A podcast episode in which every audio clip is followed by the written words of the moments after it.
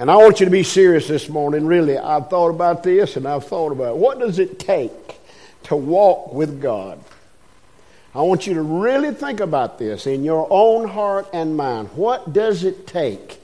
If I'm going to walk with God, I want to know, Lord, what do you want? What do you expect out of me?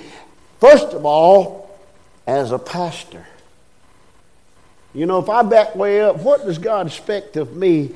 I want to be, let me tell you something as your pastor. I am not a perfect man. Hello? I am not. I fall short in many areas. I am not a perfect husband. I am not a perfect daddy. I am not a perfect daddy in law. I am not a perfect granddaddy, okay? But I serve a perfect God. And according to the Word of God, He ain't done with me yet, all right? Now, whether it's here or whether it's way over yonder somewhere or another, I got to do my best to walk with God, whatever it takes. And it's not always pleasant. It's not always pleasant to hear what uh, negative stuff that goes on when you try to do something lovingly and right. But that's just how it is in this world. And so if you're one of those people, just get, just get over it. That's all I know to say. Genesis chapter 5, beginning with verse 21. And Enoch lived 60 and 5 lived 60 and 5 years and begot Methuselah. And Enoch walked with God after he begot Methuselah 300 years and had sons and daughters. And all the days of Enoch were 360 and 5 years. And Enoch walked with God and was not, for God took him. What a wonderful privilege it is to be saved by the blood of Jesus. And that's the only reason, only way I can stand before you today is to know without any shadow of doubt and know that I know that I know that way back yonder, to age 12, God saved my soul. And from that day until this, when I surrendered to preach in 1976, I had no idea what ahead of me and what I would face and where I would get to go and be asked to go and be asked what to do. But I do know this this morning that there were several men that I began to meet early on before I ever came to Oconee County that had a great influence in my walk with the Lord Jesus. And I, am sure I won't name them all, but I want to name them this morning because some of you remember these preachers the man that I surrendered to preach under was Pastor Gene Burdett, who pastored uh, in this community. Sethi Hester was a pastor that I went to Haiti with in 1976, my first mission trip out of this country. And Sethi's gone now. Claude Hightower was, was my preacher at one time. Randy Crow was one of my preachers at one time.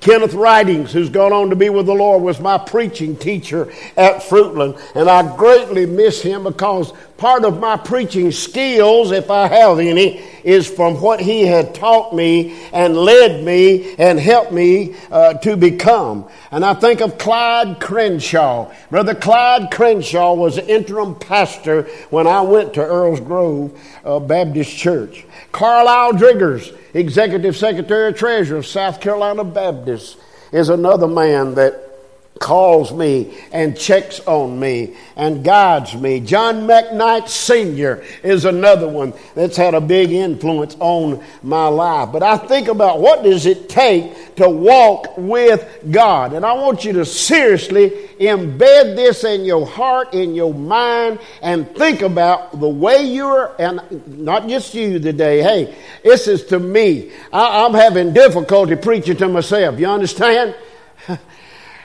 Uh, well, seriously, what does it take if I'm going to walk with God? I got to know what He wants, okay? And I want you to know what He wants. So I'm going to do my best this morning in the next few minutes. And if the clocks are right, it's somewhere around 11:30. Okay, so uh, unless the fruit basket gets turned upside down again, you we ought to be where you want to be at a certain time. Is that cleared up? Okay. First of all, if you're going to walk with God, it takes obedience. Now, where does that start? It starts in the Word of God, first of all. I must be obedient to the Word of God, not just as a pastor, but as a Christian, a born again child of God. I need to be, be obedient to the Word of God. 1 Samuel 15 22 said, It's better, it is better to obey than it is to make a sacrifice. You hear me? It's better to obey, obey the Lord Jesus Christ, than to offer him a sacrifice. Obey. That's where it starts. Obedience to the Lord Jesus Christ. Romans 10 13 says, For whosoever, listen, calls on the name of the Lord, He is there to reach down and save us from our sorry and low down life that sometimes we live. He's capable of doing that. In fact, Mark, 10, Mark 16 16 says, He that believeth and is baptized shall be saved. Mark, uh, first, uh, excuse me, uh, Mark, um, well, First Timothy um, chapter 4, verse 14, it says, Neglect not the gift that is in you. And, and I've discovered God has given me some gifts, and I need to use those gifts, whatever it is. And God has given us many skills, and we need to use those skills to help people along the way.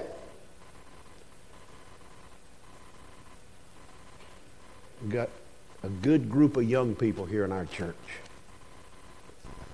and I know them personally, and they're seeking the Lord. They want what God wants. I am so thankful.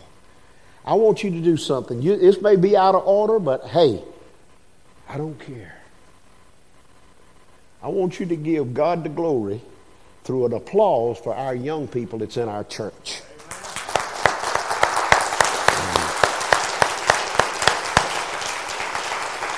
I'm a blessed man. I'm, I'm a blessed pastor when our young people stop by where their pastor's eating or talking just to touch me and walk on or hug my neck or tell me they love me. I am a blessed man beyond what I will ever deserve. Now, now think about being obedient to the Lord. Hebrews 10 25 said, I should not neglect the gathering of myself together with Christian people in worship settings, as the manner of some are, as we see the day of the Lord Jesus Christ approaching.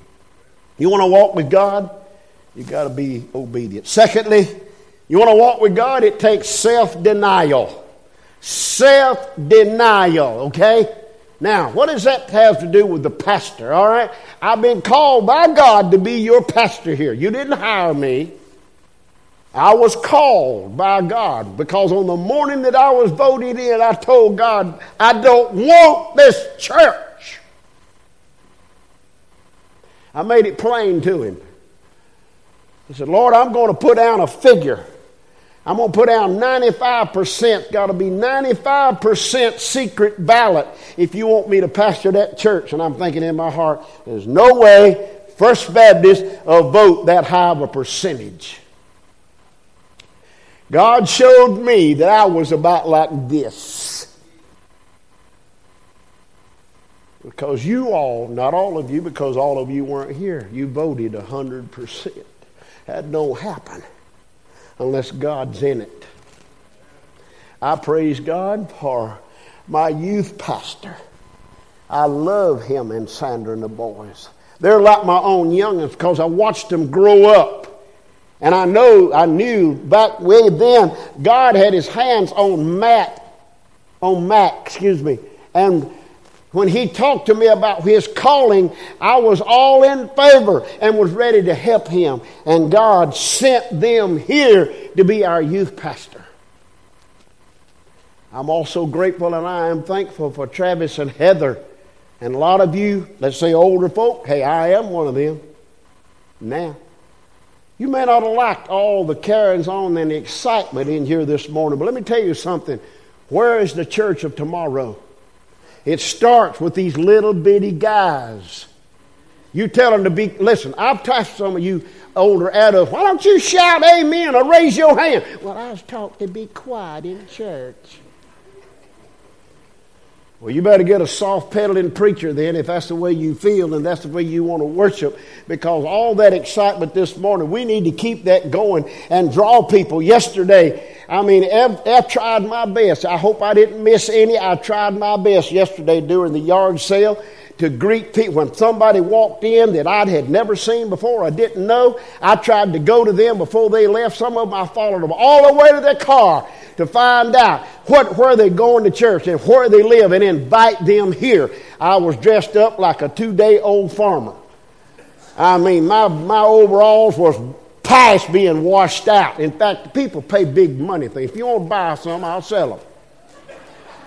But I guarantee you, they got a lot of experience behind them. And I said, we would love to have you at our church. And I said, I said, I'm the pastor here. I said, does that tell you anything? You know, come as you are, but come with a heart that's hungry for God. Listen, if you want to walk with God, listen, you, you ain't got no choice but to be obedient. You ain't got no choice but to deny yourself. Hey, I'd have loved to have been doing something else yesterday on the other side. But when I turn it around and I look what God did, I'm glad I was where I was. My boys stay on me all the time. Daddy need to slow down. Daddy need to slow down. Well, I did yesterday. And when I wasn't a greeting folk, I was sitting on a couch and we waited on home. Well, as by the way, home with a heart came with everything we had left. And I, I would take a guess $150 worth of stuff was left. And home with a heart took that stuff. Three young men that I'm sure is doing, I won't say doing time, but they're over under treatment at home with a heart came to pick these things up. So grateful, so polite. But before they came, we had about a two hour wait. Everybody done gone. Lynn got on one end of that couch, and I was on the other end, and we did our best to cut it in two. I slept. I rested. I can't quit. God won't allow me to quit. I don't know how long I'll be in this spot right here, but I can't quit if I'm over yonder somewhere. But, folk, I know for a fact God put me right here. And I am satisfied today that this little short, stubby preacher, some people don't like, and that's okay. They didn't like Jesus, they hated Jesus. Deny yourself. In other words, if, if, if the call comes, answer it. If someone needs help, offer. If you can help, help somebody, help somebody. Yesterday, over and over, our ladies and men that were there at the sale kept saying, hey, they told them the story where all this stuff came from. And said, we're trying to raise money uh, to pay toward our debt retirement of our building. And some would say, wow, your building is so beautiful. It is so beautiful. God has blessed this place, y'all. You want to walk with God? Listen, you got to be obedient. You got to deny yourself. But thirdly, you got to do a godly walk. And you know where that begins? In the house of God. You walked in here this morning. Some of you might have been pushed in, carried in, whatever. You are in the house of God. And that, to me, that is part of, of, of, of taking a godly walk with God. Now, that might confuse you. I want you to clearly understand me because sometime I've heard that my congregation don't understand exactly what I'm saying, so I'm going to say it the best I can and, and, and not confuse you. You want to ha- you want to uh, uh, have a godly walk. First of all, we must confess our sins. We got to. We got to confess our sins. After we confess our sins, we need to be aware of His presence. Do you realize right now God is everywhere? He don't have to show up over yonder because he's already over there. He's not going to come along beside me because he's already there. He's not backing me up, he's already there. He is in front. So, seriously, you want to have a godly walk, confess your sins, be aware of His presence because He said, I'll never leave you nor forsake you. Ask the Lord, thirdly, ask the Lord to guide your and my steps. We need to walk where God wants us to walk. Jesus walked a many a road, a many a road. And some of those roads were uncertain on the human side to him. And a, and a third, a fourth thing it, it, it uh, takes to a godly walk confess our sins, be aware of his presence, ask him to guide our steps, but also just do whatever he asks. You remember at the wedding, they run out of wine, and the mother of Jesus, I can just see this, went over and whispered in his ear, Son, they're out of wine. They're out of wine. I don't remember all the comments that he made or what kind of look he may have given his mother, but she turned to those tenders of the wedding and said, Whatever he asks you to do, do it. Do it. And that's all he's asking. If you want to have this daily walk, listen, seriously, confess the sins. Be aware of his presence. Walk in his footsteps, and whatever he asks, do it. Fourthly, you want to have a godly walk. You want to you want to walk with God. What does it take to walk with God? It takes obedience, self-denial, daily walking with the Lord. But it also takes walking where He walked. You'll never, and neither will I, ever go anywhere and talk to anybody that God hasn't already been through Jesus Christ and already said. Nowhere. You know the thing about all of us? Right now, I know where I am spiritually. And I ain't where I ought to be all the time. That's why I, I serve a living Savior. I serve a, a person, a real person that loved me so much that he died for me. That I might attempt to live a perfect life. And the best I can do, hey, I'm going to fall on my face because the devil will see to it. But I can get up because God said, I've overcome. And He has. He's overcome death. He's overcome hell. He's overcome the grave. And when they put this body down, if they do it before Jesus comes, you get out of the way because one day the gravel's going to fly everywhere and I'm a coming out. It won't be this old broke down, warded up thing either. It'll be brand new. Well, it takes walking where he walked. Revelation chapter 2, verse 1 says, We walk with him when we come into the church house. Now, that's my interpretation of that verse, but you can look it up and read it. Revelation chapter 2, verse 1.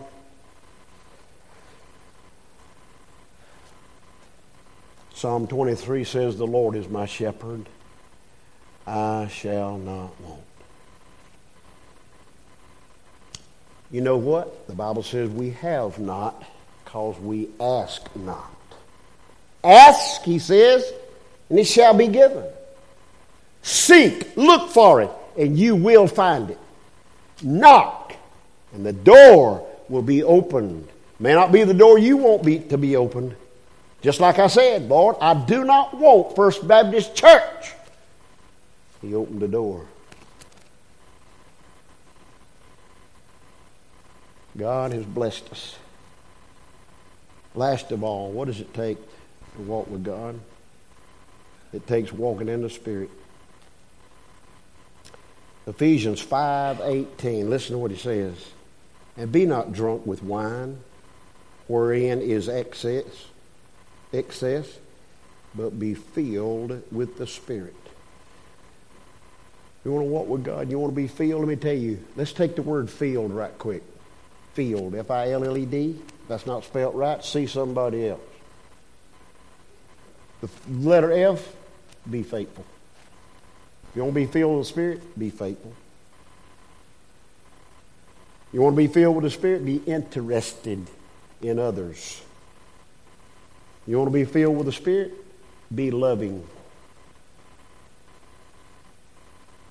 You want to be filled with the Spirit, be longing for His return. You want to be filled with the Spirit? Do something.